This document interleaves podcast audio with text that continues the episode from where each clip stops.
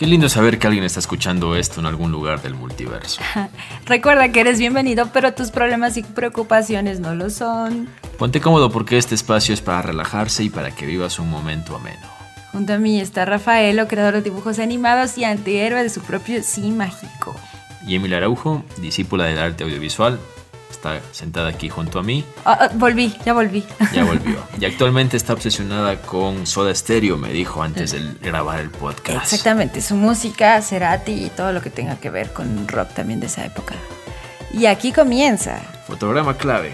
El, podcast, de Club Interpolar. Está, estamos de regreso. Otra vez. Otra vez los dos. La semana pasada se alborotó todo el país, como, como ya lo dije en el podcast justamente. Y fue difícil reunirnos para poder grabarlo juntos, pero ya estamos aquí en la cabina de radio UTPL que nos presta su espacio para poder grabar. grabar este podcast. Magnífico podcast. Sí, ya estamos otra vez juntos. Em, ¿Qué opinión te merece a ti el paro que aún se mantiene, porque ya lleva una semana justamente en nuestro país? Bueno, antes que todo quiero decir que el paro nos agarró, como quien dice en nuestro país y vulgarmente hablando, con los calzones abajo. Porque nos agarró fríos a todos. Nosotros estábamos este, viviendo normalmente aquí la vida en nuestro país, eh, unos asistiendo de nuevo a clases, otros trabajando, y nos cogió con los calzones abajo, como dicen. Entonces, bueno, yo creo que está bien protestar, la verdad. Eh, protestar porque hay algunas cosas donde que perjudican a, las minorías y a las mayorías también del pueblo ecuatoriano. Pero hay una diferencia y es muy grande entre protestar y hacer vandalismo. Entonces, yo creo que las protestas pacíficas son la mejor manera que una persona puede manifestarse cuando no está de acuerdo hacia estas cuestiones políticas. Pero eh, que exista gente que se aproveche de la situación y empiece a abusar de los ciudadanos, de ciudadanos colegas, que empiece a abusar de la gente, empiece a abusar de la situación y empiece a querer hacer maldad y daño a beneficio propio, yo creo que eso sí no, no está bien. Y yo creo que siempre, siempre las cosas se van a resolver, y ese es mi, mi, ideal de vida, siempre lo digo, con respeto y tolerancia. Entonces, si uno tiene respeto y tolerancia, se puede dar una solución a cualquier problema. Nunca va a existir una solución definitiva ni absoluta, siempre va a existir soluciones pequeñas que te hieran. Entonces yo creo que no al vandalismo, no a ser atrevidos, tampoco a ser aprovechados. La gente aprovechada no, no pega en este mundo, no está bien. Entonces yo creo que si estás escuchando ecuatorianos este podcast, y yo creo que, que por favor, ah, no sé, ayudemos a, que la gente vea, y eso está, está muy mal se está yendo, está volviendo en un caos, algo que podría solucionarse de otras maneras. ¿Tú qué piensas? Sí, lo que tú me decías de que del vandalismo y demás, de que hay gente que aprovecha estas situaciones para meterse con la propiedad ajena, creo que siempre ha existido. De hecho, cuando te comentaba la película de la película ecuatoriana que comentamos hace dos programas, eh, La mala noche. La mala noche ahí te comentaba la situación de, cómo, por ejemplo, se tomaron el tema del terremoto o se mostraba un personaje que tomaban esto del terremoto para secuestrar niños. O sea, se aprovechaban de la situación para hacer más mal. Y creo que es un, pese a que es ficción, creo que es algo que refleja la sociedad. Hay gente que aprovecha justamente eh, los ánimos caldeados, el tema de que la gente sale a protestar, de que los negocios cierran y de que muchos van incluso tapados la cara por el tema del gas, entonces aprovechan esta situación para hacer más mal y meterse a robar y demás. Entonces gente mala siempre va a haber, gente aprovechándose de la situación. Ahora, obviamente, sé que cuando alguien sale a protestar arma relajo, es como cuando estás en un concierto de rock, o sea, la, adrenalina, te gana y puedes hacer algún mal, ¿sí? botar una piedra o hacer un grito fuera de lugar. Entonces siempre hay que tratar de dominar esos ánimos para que no se caldeen. En fin, todos somos libres de protestar. Yo la verdad no quiero meterme mucho en el tema político. Yo tampoco. Porque el podcast no, no, no tiene ese, eso como objetivo, pero... Nosotros somos entretenimiento. Pero claro, si alguien quiere protestar, está en su derecho de hacerlo, hágalo, no se preocupe. Nosotros también hemos de protestar cuando lo requiramos. Yo la verdad no entiendo mucho de política. Sé y entiendo eso sí de que gobernar o dirigir un grupo siempre va a ser complicado, más aún cuando este grupo es un país. Entonces, siempre va a ser complicado o hasta imposible poder complacer a todos. Entonces siempre se van a tomar decisiones que de una u otra manera van a hacer sentir eh, inferior o van a perjudicar a alguien. ¿Ya? De hecho, es gracioso porque la semana pasada en el podcast recomendé Disenchantment y algo que vi este capítulo, en esta semana, en, los últimos capítulos, porque ya terminé de ver la segunda temporada, es el hijo le pregunta al papá de qué, qué, consejo le daría para gobernar. ¿Y qué le dijo? O para gobernar y para como dar un veredicto en un, en un juicio. Entonces dice, ¿cómo qué puedo hacer para tomar la mejor decisión y alegrar a todos? Y le dice, hijo, nunca, o sea, palabras más, palabras menos, le dice algo así como esto. Nunca vas a poder alegrar a todos, porque cuando tomes una decisión que tú consideres justa, va a parecerle injusto a otra persona.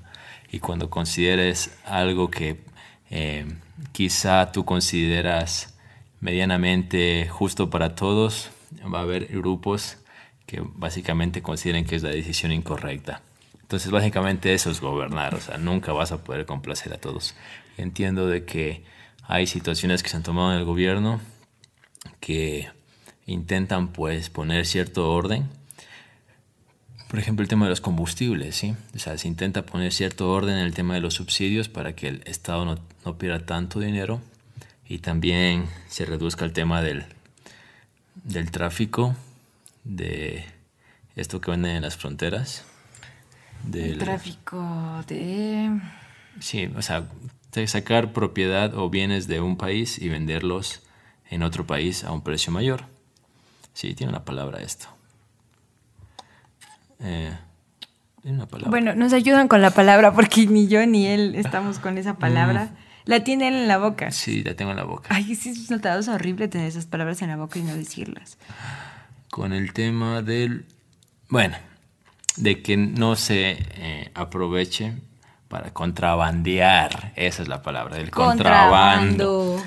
Para que no se contrabande, se haga contrabando, contrabande. No sé si está bien dicho. con el tema de de la gasolina, porque... Contrabande, creo yo que está Claro, bien la compra subsidiada, eh, lo mismo pasa con el gas, la compra subsidiada en nuestro país y vas al otro país, cruzas la frontera y lo vendes al precio que se vende en ese país, un poquito más barato y ganas mucho dinero. Y eso se genera, eh, este negocio ilegal del contrabando se genera por esto. Entonces, el, alza de la gasolina sí de una u otra manera trata de controlar esto o hacer de que esto disminuya pero sí cuando sube la gasolina sube la canasta básica. Entonces el ecuatoriano de clase media baja, baja también, em, va a tener que alimentarse con menos dinero. Eh, Gana menos, se alimenta con menos. Claro, o sea, va a ganar lo mismo, pero lo que es su canasta básica va a valer más. Entonces, em, tendrá que comprar menos. Y ahí la cuestión. Y ahí la cuestión. Entonces yo creo que el gobernar siempre es complicado, pero siempre se debe tratar de, em, de que las clases más vulnerables sean cada vez menos vulnerables. Entonces si subes la canasta básica, si se sube la canasta básica, creo que la, la vulnerabilidad de las clases bajas aumenta. Pero bueno, eso es un tema político yo no sé, ustedes me imagino que tienen, opiniones mucho más formadas y mucho más claras, como tú dices. y exactamente, y tienen perspectivas diferentes a, la situación que está atravesando el país. O han escuchado noticias de lo que está pasando ahorita en Ecuador, si nos escuchas de otro lugar del mundo. Y nosotros muy gustosos de hablarte, claro está. Sí, yo ya para ir cerrando el tema, recordamos, esto no es un podcast político, pero ya que surgió el tema de del paro y ojalá que pueda terminar pronto para sí, que sí, sí. las cosas vuelvan a la normalidad. Sí, las personas van a sus trabajos, los estudiantes a estudiar. Claro. Y nosotros a, hacer nuestra vida. A hacer nuestro podcast y nuestra vida. nuestra vida. Sí. Además, a partir de este podcast, que es el número 10, por cierto, y llegamos al... 10, a, a, las dos cifras. Dios santo. eh, Me emocioné. estaba pensando en que sería bueno acompañar este podcast en un post en el Instagram de Club Interpolar. Entonces, a partir de este programa va a haber un post haciendo referencia a este podcast, que sea con su título o con algo que aún generalmente los títulos yo los pongo después del programa, o sea, después digo cómo se podría llamar y trato de ponerle un título. Entonces, quizá va a haber un post haciendo referencia al título y al podcast y allí podrá comentar en Instagram, arroba Club Interpolar. Ahí podrá comentar quizá esto de lo que estamos hablando o podrá preguntarnos cosas. Y obviamente, si hay preguntas, por ejemplo, ya sea en este podcast o en el siguiente o en el siguiente, el siguiente, el siguiente, podríamos contestar y, y generar un poquito de comunidad con ustedes. Me parece perfecto. Y a propósito de esto, De este gran dilema que existe en nuestro país, también en el mundo se ha dado un acontecimiento de, ta- de talla mundial, porque ya es de talla mundial, ¿no? eh, ¿te refieres al Joker? Me refiero al Joker, un acontecimiento de talla mundial. Eh, algo que muchas de las personas hemos esperado, en especial aquí mi amigo que está sentado al lado hecho- mío, el estreno de, esta hecho, gran obra. Claro, el preestreno fue el día jueves. Jueves. Ese Y- día empezó el paro. Y ese día empezó el paro y todas las instituciones, por ejemplo, Dieron empezaron, cierre. empezaron a decir no, por No ejemplo, no vamos a trabajar, vamos a cerrar Por las... seguridad y la- todo eso. Exacto, entonces yo estaba atento a las redes sociales del cine de nuestra ciudad. Porque ya tenías compradas las Ya tenía entradas. que comprar las entradas y La- ah, aguanta, ¿la viste en subtítulo o la viste en español? Subtítulo. ya voy a hablar de eso. pero, Esperemos, Sí, pero solamente para terminar la anécdota. Yo veía el Instagram cada cinco minutos y cuando veía como cuando se enciende el circulito de que hay una publicación nueva, una historia nueva del cine, era como que entre nervios y, y miedo la abría porque tenía el miedo de que diga se cancelan las funciones de esta noche o algo por el estilo. Pero por suerte era todo al revés, era como por si acaso seguimos trabajando en el cine. Yo sí, "Uf, sí, siguen trabajando. Entonces así el país eh, se venga abajo, yo voy a tener chance de ir a disfrutar del Joker, que por cierto fui con mi hermano, a los dos nos encantó. Lamentablemente, entre comillas, lamentablemente la vimos doblada, porque eh, para el día del preestreno y el estreno no se vendieron entradas en idioma original subtitulada, ¿Por qué? sino que las abrieron después, no ignoro, pero las abrieron para el día sábado y domingo sí, pero ya yo tenía compradas mis entradas y no podía esperar a esta suerte de lotería de que si iba a haber o no va a haber funciones subtituladas. Pero debo decir de que tampoco el doblaje estuvo mal, porque hay algo que le favorece, y ¿Qué? es que no doblaron las risas del guasón. Es ¿Ah, decir, sí? la risa de Joaquin Phoenix se mantiene en todos los idiomas. Lo único que doblaron fueron los, fueron los los diálogos. diálogos, tal cual. Y eso está bueno porque la risa La trabajó mucho. la trabajó mucho Cuatro meses, y básicamente es un hilo conductor dentro de la historia. Ya cuando vean ustedes la película, si no la han visto, sabrán a lo que me refiero.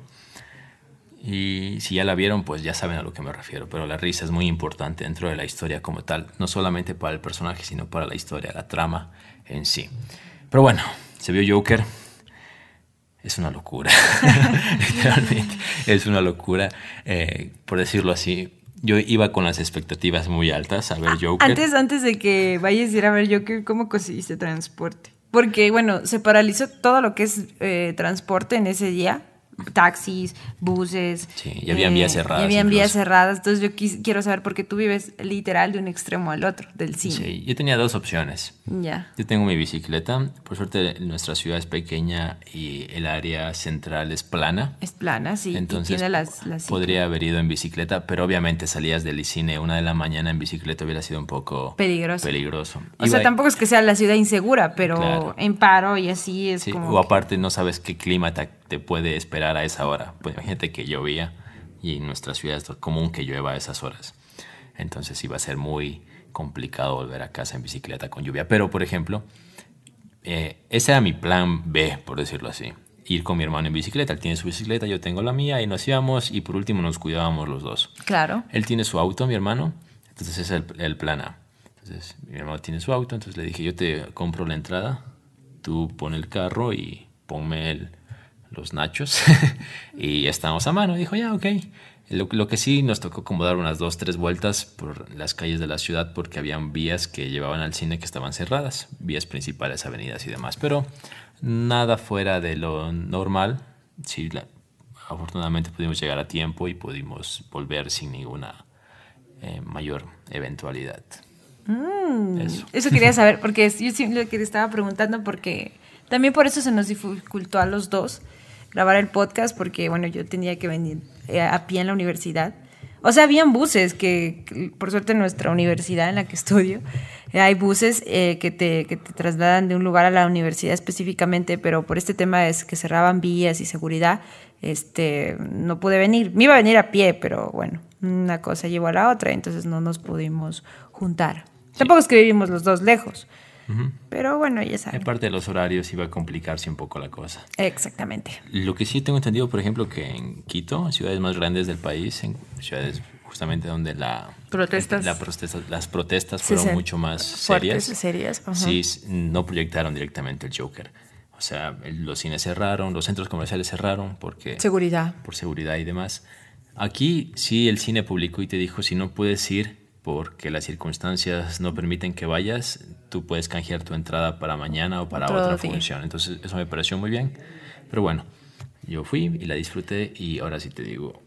Del, o sea, no de califica, recomiéndala. No, es una bestia, es una genialidad completa. Yo te, te, decía, yo fui, iba con expectativas bastante altas, altas. porque Joker había ganado en el Festival de Venecia. Los aplausos, la crítica que la ha alabado. Que, elogiaban a tanto la dirección como el guion, como la película, como la actuación. la actuación. Más la actuación. De Joaquin Phoenix, sí. Entonces yo iba con las expectativas bastante altas.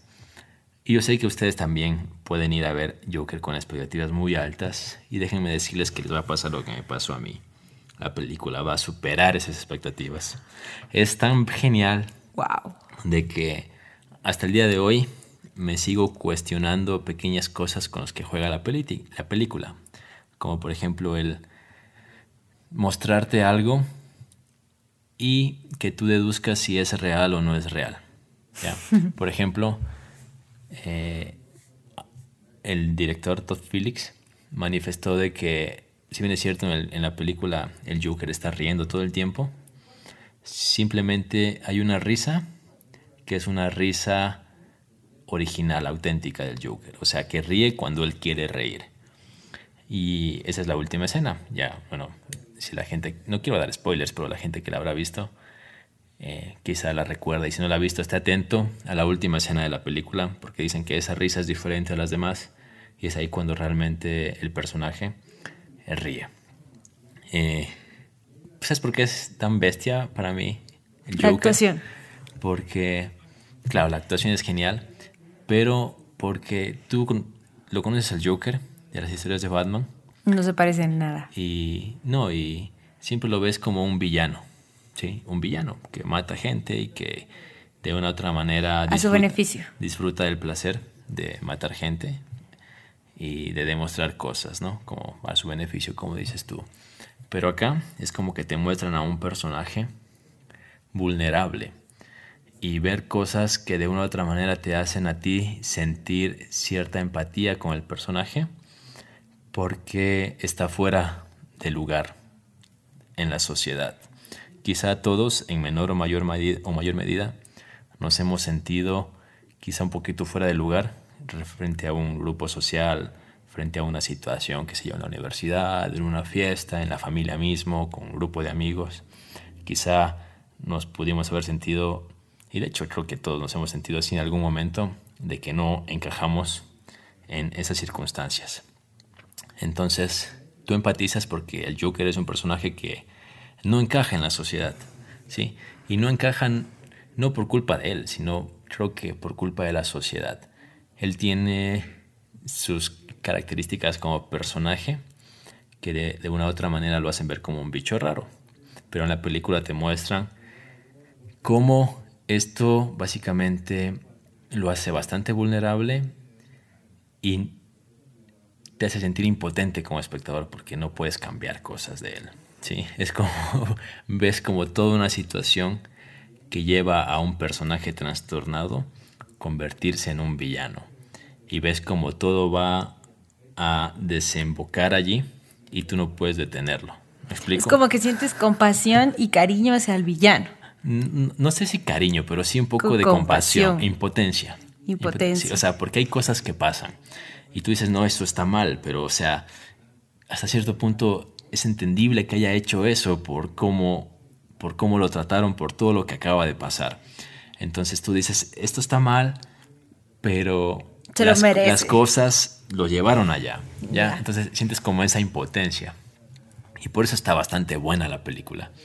Porque, si bien es cierto, en el podcast anterior lo dije, eh, te muestra ciertos eventos violentos que no hace que tú los justifiques, que digas, no, eso está bien.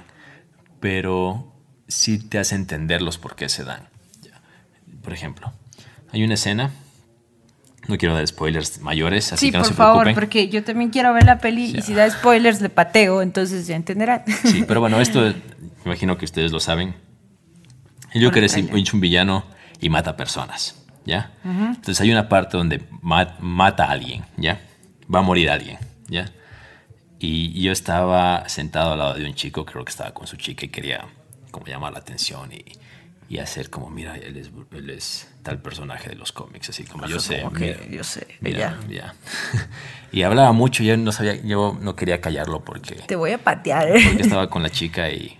y no quería hacerlo quedar mal. Claro, y entre gitanos, Buenas tardes. como es entre bomberos, no nos pisamos la manguera, dice el dicho. Y entonces no quería, no iba a hacerlo quedar mal frente a una chica. Claro, este, yo quiero aclarar algo. Eh, vinieron unas personas al set y se me salió un buenas tardes. Disculparán. Sigamos, sigamos en lo de Kevin. Buenas tardes a ustedes también que están ahorita entrando a escuchar el podcast. O noches, o días, o madrugadas, lo que sea.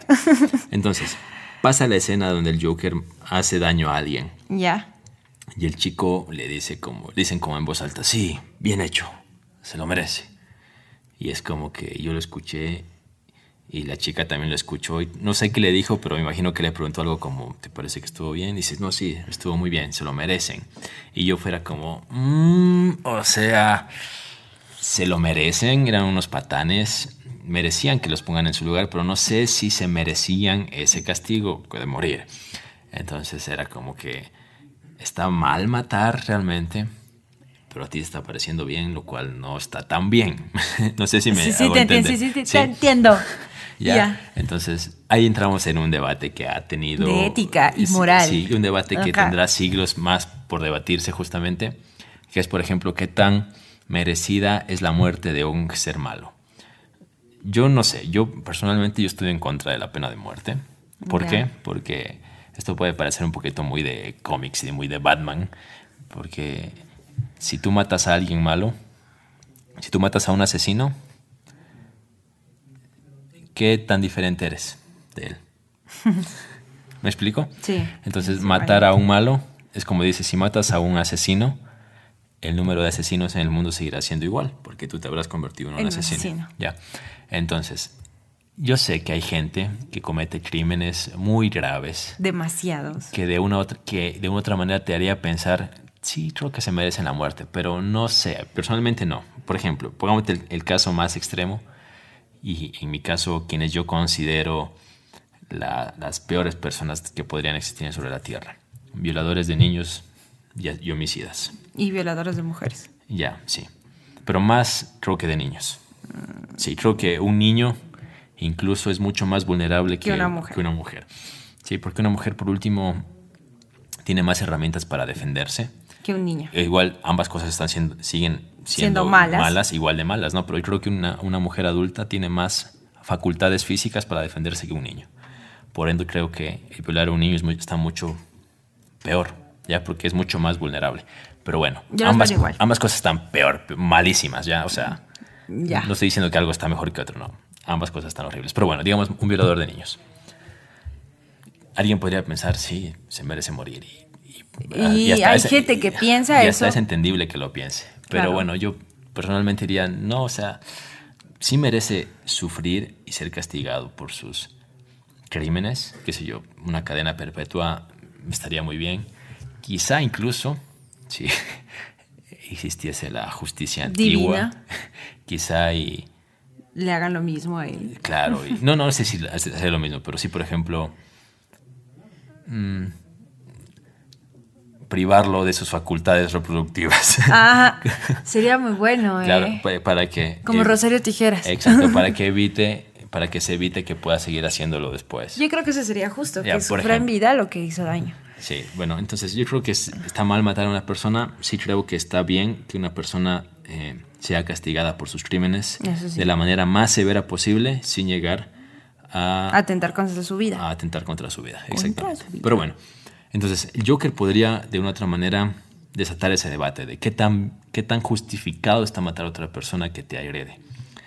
Y yo, yo pienso, y como lo dije en el podcast anterior, cada persona es libre de actuar según sus actos y no debe de una otra manera sentirse influenciada por una obra, en este caso cinematográfica, pero puede ser cualquier otra obra, una obra musical. Y hablamos en su momento de Charles Manson, por ejemplo, y el tema de, los Beatles. Sí, de los Beatles. Entonces, Yo no tengo nada que ver. Sí, entonces, mm, cada persona es libre y responsable de sus actos y debe siempre entender las obras y saber diferenciar qué está mostrado para entretenerte y para contar algo y qué está mostrado para inspirarte a ti. ¿Ya? Entonces, me imagino que cualquier persona con tres dedos de frente sabrá entender la diferencia. Entonces, el Joker es un gran personaje, es un excelente personaje, es una gran película conmovedora, pero al final del día, lo que hace el Joker está mal. Está mal. ¿Sí? Siempre entendamos eso. También me encantó cómo eh, ¿Llevaron la historia? Cómo llevaron la historia y cómo logran encajarte.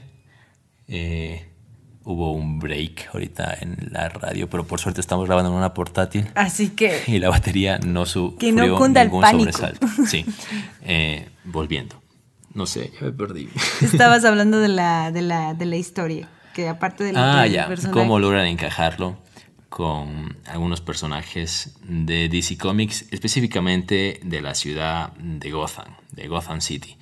Y, o sea, obviamente es la ciudad de Batman, entonces alguna referencia a Batman iba a haber, pese a que obviamente esta película está situada muchos años antes de, que Batman aparezca como vigilante. No, Batman ya nació. ¿Ya nació? Pero el Bruce Wayne ya, ya, está vivo en esta historia del Joker, pero Batman no. Sí, o sea, Batman todavía no existe. Aparece unos años después. años después de la tragedia que tiene Bruce Wayne al ver morir a sus padres, ¿sí? Entonces, sí se nos muestra a Bruce Wayne, sí se nos muestra a la familia Wayne, a Thomas Wayne y a Martha Wayne, y de otra manera es muy es importante cómo ellos empatan dentro de la historia del Joker. Y bueno, es genial, deben verla.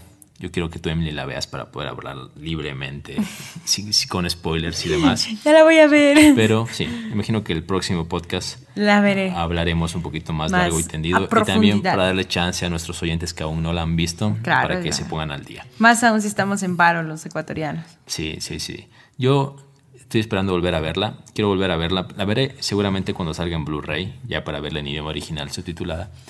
Porque sí me interesa ver eh, de pleno sí, la, actuación e interpretación de Joaquin Phoenix. Y así, ah, y todo lo que ha traído el Joker en sí, los memes. Hay un meme que es divertidazo. Hay un meme donde, bueno, Joaquin Phoenix, eh, si lo recuerdan, salió, él era el antagonista de Gladiador, esta gran película, gran obra. Entonces hay un meme que dice, ¿cómo lo conociste tú y cómo lo conocí yo? Entonces, como lo conociste es como el, el anti antihéroe del gladiador y como lo conocimos, este, siendo ahora el, este gran personaje icónico. Claro, también cabe destacar que es una peli que ha, hecho mucha bulla en, en todo lado, ¿me entiendes? Primero por la crítica. Hay gente que la alaba, o sea, todo el mundo dice que la película es buena. La crítica no, no se va a ir para, para manera negativa porque la película está bien hecha. Sí, lo que la, la que la, em, la crítica. Lo que la crítica un poquito cuestionado. cuestionado es el tema de la violencia. La violencia. Y lo que yo hablaba de que quizá ahí puede invitar a la violencia. Pero, Peor en situaciones como las que vivimos claro, ahora. Pero eso sí me da un poco de rabia, entre comillas, porque... ¿Por qué? Justamente los críticos deben saber separar la obra del mensaje. Sí. ¿Ya? Entonces, por ejemplo, tú pintas un cuadro de la crucifixión de Cristo, ¿ya? Estás mostrando un, un, acto violento, ¿sí? Ahora tú quieres transmitir la violencia hacia Cristo o quieres transmitir el sufrimiento, el sufrimiento que Cristo tuvo por ti. ¿sí? Y no estamos ahorita hablando de religiones, cada quien es libre de creer lo que quiera, pero solamente estoy poniendo un ejemplo que es bastante común, ¿ya? Hay cuadros de crucifixión de Cristo en el mundo occidental, es muy común, ¿ya? Entonces es como que alguien te critique una obra y te diga, no, lo que pasa es que no puedes mostrarlo a Cristo ahí colgado, sangrando. Mm, está mal, va en y- contra de nuestras creencias. Exacto, entonces no, o sea, no estamos tratando de mostrarte eso, estamos tratando de mostrarte lo que hizo, en este caso Jesús, por ti, ¿ya?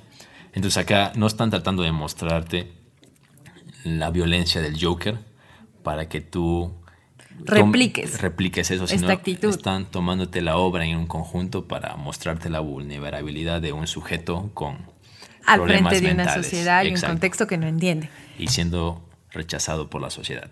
Entonces, sí, o sea, si hay gente que critica al Joker por esto, es porque quizá no entiende bien el mensaje, lo cual, pues, qué O, pena. o- o- o- sí, tienes razón. O hay gente que se da cuenta de que existe también gente con estos problemas como los que presenta el personaje en la película, que de verdad, de verdad no debería ver eh, este tipo de entretenimiento por la situación, por el contexto, por lo que están pasando internamente, mentalmente. Entonces, eso es lo que algunos también hablan, algunos críticos. Eh, también había un, un artículo que publicó la página de Rotten Tomatoes que decía, y esto es muy chistoso, pero sí es, creo que sí es verdad, por la situación que vive en Estados Unidos, que el FBI, FBI, FBI me trabé, está revisando, o sea, está muy al pendiente de las publicaciones que hacen las personas para evitar ataques posteriores después de las consecuencias que dejaría la Sí, sí. película. Pero déjame decirte algo. Por ejemplo, la crítica que ha tenido el Joker, ahora sí deja muy mal parado a Rotten Tomatoes. Buah, ¿por qué? O sea, ahora eh, Joker debutó con 85% de Rotten Tomatoes cuando Sí. se estrenó en Venecia. Ahora Y está es con un bastante 70%. para una película que- Entonces la gente que ve eso, ve el Joker y que sabe de cine y que aprecia las historias y valora las historias, se da cuenta de que el Joker es una película que merece una mayor calificación. Más de 80. ¿Cuánto tiene ahorita? Se- no? 70 tiene.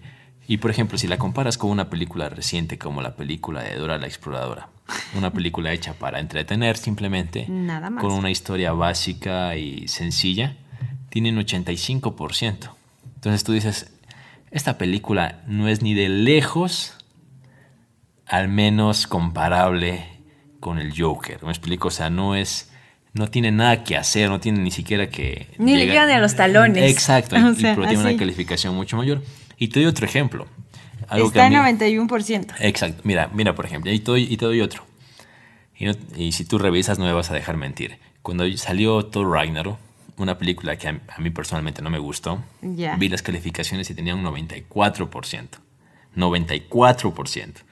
dije, joder, esa debe tener unas Un 50. 50, 20, 40%. 30. Y dije, voy a ver cuánto tiene la naranja mecánica. Por Dios, la naranja mecánica. Estamos hab- hablando de un hito dentro de la historia del cine. Una gran obra. Sí, un, un hito dentro de la historia del cine. O sea, pasarán 200 años y se seguirá hablando de la naranja mecánica. Ya. Y tiene un 91%. Pues yo digo, la naranja mecánica es una película menos calificada que Thor Ragnarok. Por favor, o sea, ¿en qué mundo vivimos? Luego me acuerdo que en su momento se lo compartí a los chicos de Interpolar esta inquietud y Case en su momento me supo más o menos explicar. Saludos a Case, por ejemplo, del, del Club Interpolar. Escúchenos los domingos, por cierto, en los Facebook, en los F5 Live, en la página de Facebook del Club Interpolar. Eh, Case me explicaba de que el, eh, el asunto son los críticos. Hay críticos que eh, únicamente critican películas parecidas a Thor Ragnarok, ¿ya? Y hay otros críticos que se encargan más del cine de culto, del cine un poco más artístico, como La Naranja Mecánica.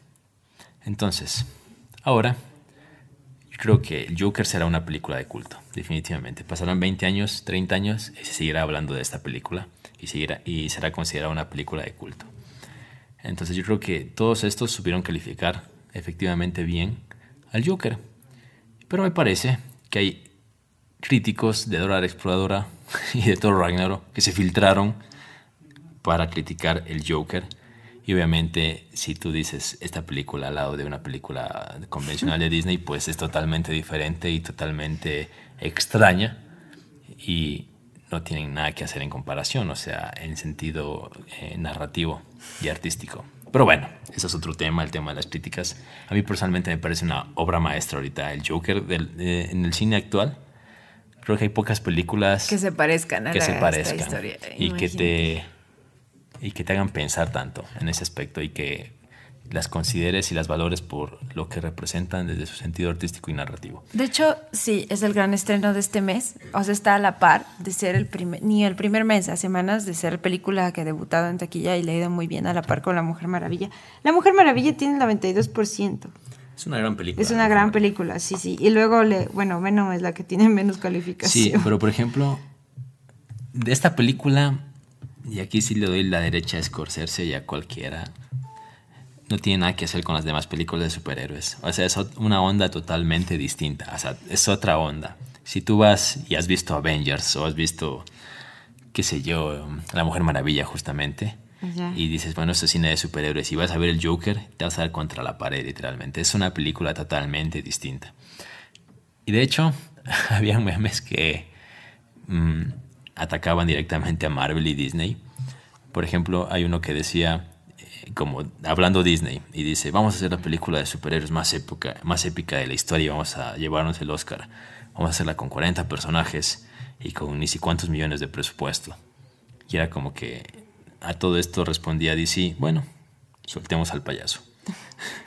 como diciendo, como una película con un solo personaje y mucho, pero mucho, mucho menos presupuesto puede llegar a ser más épica que lo que fue en. Game, por ejemplo. Y había otro meme que es genial y ustedes en los talleres seguramente han visto estas, estos fotogramas, estos, sí, estas capturas, que está como el Joker caminando por el pasillo y dice Endgame camino a ganar mejor película en los Oscar. Y el, el siguiente fotograma es como un carro atropellando al guasón, al Joker, y dice la película del Joker, así como atropellando a Endgame, que básicamente no tiene nada que hacer. O sea, Son y- totalmente sí. diferentes. Y si los Oscar fueran justos, porque yo la verdad tengo mis, ¿Dudas? mis dudas desde hace Sí. mucho tiempo con los Oscar, yo creo que Joker, no sé si gane, pero mínimo estará dominada. Sí, lo que pasa es que lo malo es que los Oscars se han vuelto, como quien dice, políticamente correctos. Sí, ahora sí, Black Panther está nominada o estuvo nominada el año pasado. Estuvo en varias categorías. Joker, por favor, o sea, Joker tendría que llevarse de cabecilla ese premio. Claro, ya, por lo ya se menos- ganó el, el, el- El Festival de Venecia. sí. O sea, por lo O sea, menos que se gane guion y actuación, porque Sí, es un personaje que ha sufrido Sí. una transformación en todos los días de rodaje. De hecho, dice Yo creo que mínimo, mínimo debería estar nominada en mejor actuación, mejor dirección, mejor guion. mejor guion, mejor película y por ahí un tema, al tem- eh, una Tema nominación al tema Técnico. musical. Musical. Porque la música, uf, oh, Dios, también. Y yo no soy tan, De música. tan de música. O sea, me gusta la música, pero no soy tan entendido. Ya. Pero escuchaba, la, veía la música y cómo te transmitía lo que estabas viendo y lo que estabas sintiendo. O sea, lo que te emocionaba escuchar cierta música que sale en la película. Pues si por emociones y si justamente el arte se trata de tocar tus emociones, y creo que la música lo logra también en Joker, además de la fotografía y la narrativa como tal. Bueno, es un poquito con el tema del Joker. Hay mucho más temas para hablar, como por ejemplo lo que salió a decir Scorsese, Ah, criticando Sí, sí. las películas de Marvel. Hablando de Scorsese. Scorsese en un principio figuraba como productor de esta película del Joker. ¿sí? Eh, de hecho, él era productor y Todd Phillips el director. Luego, por mm, circunstancias, Scorsese dejó de ser productor, dejó ese rol, pero al parecer de una u otra manera sigue vinculado o siguió vinculado Con la producción. con la producción. ¿sí? Entonces, él es consciente de que Joker es una película en la que él tuvo cierta incidencia. Y de hecho, películas de él como Taxi Driver y, el, y eh, sí, Taxi Driver sobre todo, tienen bastante Influencia. influencia artística en la película. Entonces, Scorsese, esta semana, salió a hablar un poquito de las películas de Marvel y criticable, debatible también, como el tema del político. Políticamente correcto. Sí, como eh, siempre decía con el tema político de la, del paro y demás. Políticamente. Ya bueno, ya ves. Prosigue, prosigue. Cuá, cuá, cuá, Ya cuá. me confundí. Está- como podrá notar aquí, mi amigo está emocionada, emocionada sobre el tema y sobre la película y lo que tiene que, que, que ver la película en nuestro contexto. Sí. sí, bueno. Ah, no, Él tenía las referencias ahorita, de ahorita que lo pensé, también me equivoqué al decir de que, como lo hablamos en el principio del podcast, pero debatible también como el tema de que si se debe matar o no a los a la gente mala. Pero bueno, debatible también es la declaración de Scorsese que dijo que le preguntaron sobre las películas de superhéroes ¿Qué piensa? producidas por Marvel y dijo, básicamente no las veo porque para mí eso no es cine. Es como mero entretenimiento. Entonces era como, wow, ahora sí se armó porque básicamente tienes a Scorsese que es una cara visible dentro de lo que representa Joker y DC, que es como la competencia directa eh, o la contracara de lo que es Marvel, ¿no? O sea, es como su competencia, su con lo primero que compites, ¿ya? Entonces salió full gente a decir, bueno, respetamos a Scorsese por todo lo que representa por el cine, pero creemos que está equivocado. Por ejemplo, salió Josh Whedon, que hizo las primeras películas de Avengers. Eh, salió Robert Downey Jr. también a decir, este, a meterse dentro de la pelea y pues decir, bueno, respetamos al señor, al señor pero eh, cada quien es libre de opinar, etcétera, etcétera, etcétera. Entonces, usted también, me imagino que tendrá sus, sus opiniones. Yo creo de que si bien es cierto, las películas de superhéroes... Es el perreo del cine. sí, bueno, no es tampoco... El perreo reggaetón. No es tampoco Rápidos y Furiosos, ese sería el perreo del cine. Ese es el perreo del cine. Pero bueno... Con todo el respeto al que les guste, al que le guste pero el perreo yo creo que si las películas de superhéroes producidas por Marvel cumplen su objetivo que es entretener y transmitirte sensaciones. Desde ese punto de vista, pues sí las considero artísticas.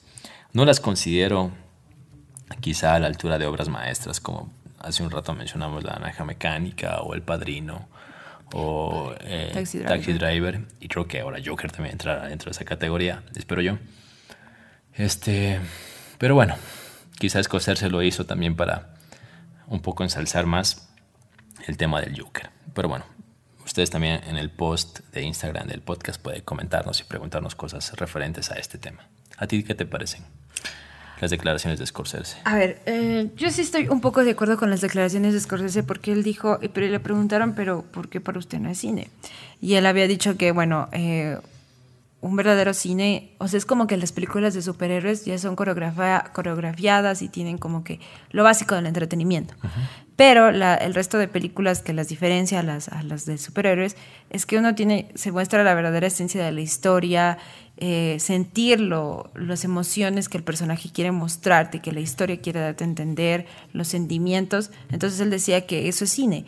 Eh, el objetivo del cine es mostrar al espectador y de tal manera hacerlo también sentir lo que el personaje vive y la historia que lo rodea, que está en el contexto. Entonces, bueno, yo sí estoy un poquito de acuerdo con lo que dice Scorsese porque es lo lindo del cine, ¿me entiendes? Es súper chévere ver la acción de los superhéroes, el, cómo pelean, cómo luchan hacia un mal, eh, cómo se unen y todas estas historias. Pero a mí yo también siento que ese es el verdadero objetivo del cine, que se muestre la, la, sensación, la historia, lo que te quiere llevar, porque el cine por eso se hizo. O sea, es lo, muy, lo hermoso y lo maravilloso del cine, es que se hizo para mostrarte valores o cosas que tal vez están ahí muy escondidas que, que tú puedes ver al, eh, en carne, como quien dice, o puedes ver reflejado en un personaje, en una historia. Entonces, bueno, yo sí estoy un poquito de acuerdo con las declaraciones del discurso, pero a mí también no me voy a hacer la digna, porque a mí sí me gustan los superhéroes, me gustan bastante, ajá, y me gustan las películas. Sí, es porque nos gusta. Y nos gusta entretenernos de vez en cuando con una de sus películas, como yo. Así que sí, sí, o sea... Muy de acuerdo contigo. Yo estoy en un 50-50, la verdad. Entonces, ahí voy. Tampoco voy a Yo creo que, para cerrar este punto, eh, respeto a Scorsese y lo que dice, lo entiendo pero yo también creo que si la función del arte es producir sensaciones en el espectador o en quien recibe esa obra, el receptor, eh, yo creo que las películas de superhéroes también lo, lo, logran y lo consiguen. Desde ese punto de vista también serían arte. Quizá no al nivel, como te digo, de películas como más consagradas y que intentan justamente contarte todo desde un punto de vista artístico. Pero bueno, es un poquito sobre Scorsese y sobre Joker, Perdón, Emily, creo que he hablado bastante. Ya estoy. Demasiado. Me está doliendo la garganta. Estoy a punto de la afonía. Todo por el hype que me ha producido el Joker. Así que deben verla. Sí o sí. Si no, se van a arrepentir el resto del año, el resto de sus Ah, es que, bueno, el, yo soy estudiante y los estudiantes la mayoría del tiempo pasamos chiros. Y yo voy a esperar más para que se dé el 2 por 1 por lo menos. Sí. Chiro, definición para la gente que, Que no, no- es de Ecuador. Es sin plata. Sí, sin plata. Pobre. Entonces, bueno, sí la voy a ver, tengo que ir a ver. De hecho, tengo muchísimas películas que me esperan. No he ido a ver It, tengo que ir a ver It. No he ido a ver el Joker, tengo que ir a ver el Joker antes de que salgan de cartelera. Eso, eso, eso. Así que, bueno, si están así como yo, el próximo podcast va a ser por ustedes, porque de ley de ley ya tengo que ver el Joker, sea como sea. Y el próximo podcast tal vez tengamos invitado. A propósito de invitados, y ya para pasar a, A nuestros queridos oyentes. sí, eh, la última parte de nuestro podcast, eh, cuando en el programa de Later, Later Normal, hicimos una, un posteo en Instagram, un concurso, y nos llegó un comentario y una pregunta que él decía a Emily, creo que nunca la respondimos y sería un buen Tenemos momento responderlo no en un comentario, sino en el podcast. Y es de Vale, que dice, básicamente, dice, en cuanto al programa me gusta su naturalidad y la química que generan Emily y Rafaelo. Muchas gracias. Gracias. Y nos pregunta, ¿qué superpoder les gustaría tener? ¿Qué A superpoder Emily, nos y a gustaría mí. Entonces, ¿qué superpoder te gustaría tener? Bueno, verás, yo quería tener el de el de leer la mente, pero ya me pusiste a pensar cuando me preguntaste y me gustaría, no sé, volar. Sería súper fácil para mí, que soy una persona muy impuntual, entonces volar me facilitaría las cosas y la vida, la verdad. Entonces quisiera volar y segundo ya quisiera leer la mente, aunque tampoco es que me guste ser metida, porque han de pensar es metida, no, no soy metida, sino que me gusta, no sé, anteponerme ante las cosas que la gente quiere hacer o va a hacer. Pero verás que leer la mente tendría sus contraproducencias.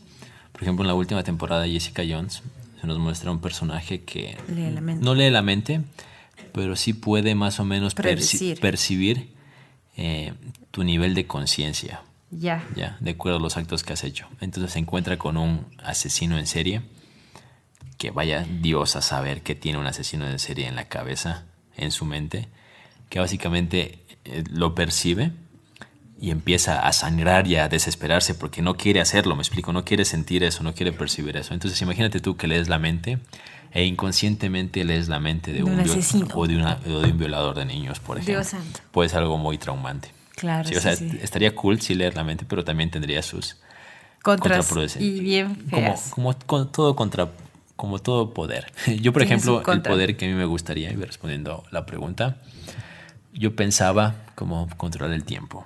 ¿sí? Y por tiempo me refiero al tiempo, el tic, tic, tic, tic, no el tiempo, el clima, sino el tiempo. El tiempo del reloj. Pero después sí, como más o menos dici- diciendo como, mm, que, digamos que puedo pausar el tiempo, ¿no? El problema es que yo podría pausar el tiempo para todos, menos para mí. ¿Me explico? Entonces digamos que yo paro el tiempo una semana. Y para ustedes es un parpadeo. ¿sí? Entonces yo habré em, vivido una semana más y ustedes Sí. nada. Entonces yo envejecería mucho más rápido. ¿Me explico? Entre comillas, mucho más rápido que ustedes. Entonces decía, ¿qué, le- qué te pasa? Sí. Te ves más viejo. Te ves más viejo. Entonces, Tienes más canas. la próxima vez que vean a alguien de su edad que está acabado, pregúntense si tiene la habilidad de poder controlar el tiempo. Madre mía, yo creo que sí. Y la otra contraproducencia que tendría este superpoder es eh, el tema de procrastinar. Sí, ¿Pero qué? procrastinar. ¿Y El- ese cuál es? Procrastinar básicamente es dejar para mañana lo que puedes hacer hoy. Entonces tú dices, ah, mañana tengo que hacer el deber de la universidad. Ah, que pauso el tiempo. Y luego cuando se te dé la gana, entonces básicamente podría pasar un mes y tú no hacer la tarea y todo bien porque eh, Paraste el tiempo. paraste el tiempo. ¿sí? Entonces el procrastinar es una desventaja. Pero bueno, estaría cool si podrías lidiar con estos asuntos, poder pausar el tiempo en diversas circunstancias, porque estaría cool. Y estaría cool. Y claro, podrías evitar, por ejemplo, un accidente de tránsito o una catástrofe así. O Bien pausar el tiempo para pasar más tiempo con la, Chica que te gusta. la chica que te gusta o el chico en tu caso que te gusta. El chico de mi casa. Oye, pero Sería, muy, sería como el de los X-Men, ese superhéroe que corre, que es tiro. Ah, eh, Quicksilver. Ah, sí, sería de increíble. Sí, esa, pero esa sería super velocidad. Sí, pero el man también juega con el tiempo, si te das cuenta. Claro, es que Un la. poquito. Es que, claro, es que la super velocidad hasta cierto punto también te permite controlar el tiempo, porque tú dices. Eh, qué ganas de comer. Eh, nachos. Oh, nachos, entonces vas, vas, y vuelves enseguida por los nachos, ¿no? O sea, hipervelocidad. O la tarea, oh, no hice la tarea, entonces la haces en dos segundos a la tarea.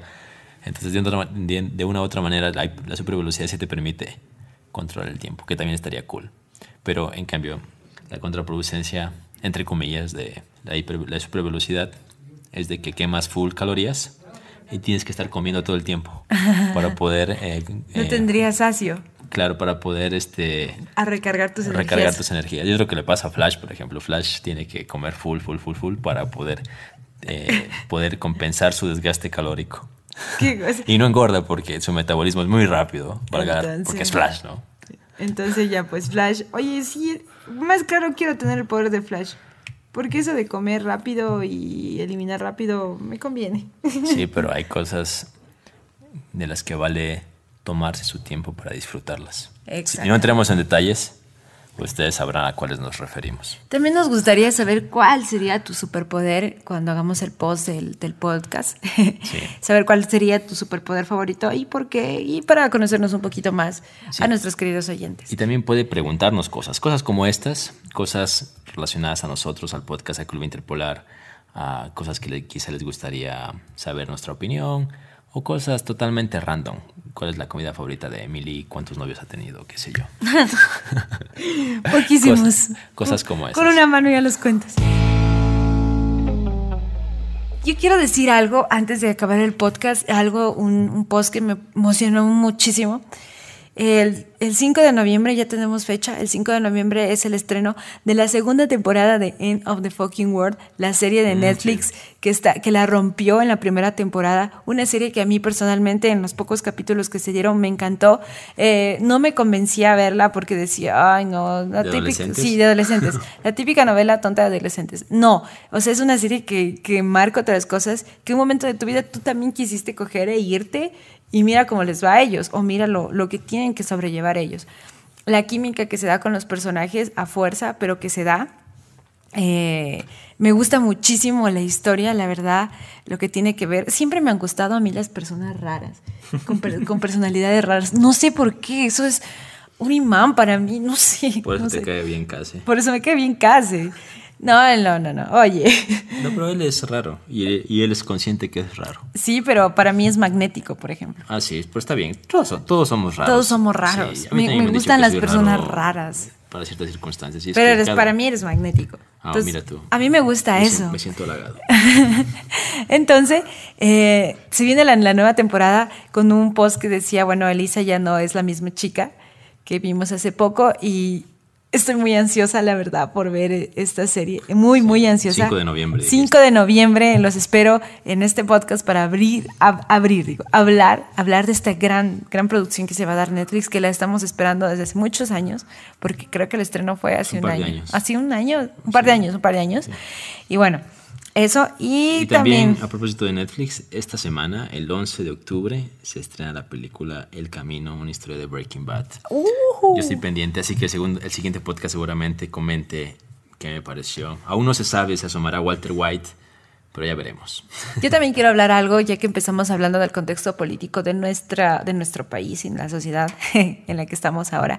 Quiero hablar también sobre que nuestro país, aparte de tener todo esto de las protestas y la incertidumbre y todo esto, este relajo que hay, también quiero hablar que hace una semana se estrenó, no una semana, tres días, se estrenó el trailer final de una película de una de las grandes productoras y muy queridas a nivel mundial de, de nuestro querido Ecuador, de Touché Films y mm, son los creadores de Sony. De Sony, sí, son los creadores de, Enchufe de Enchufe TV, TV de, esta, de estos grandes skates, que bueno, ahora, ahora perdemos un poquito de gracia, o sea, un poquito nomás, ¿no?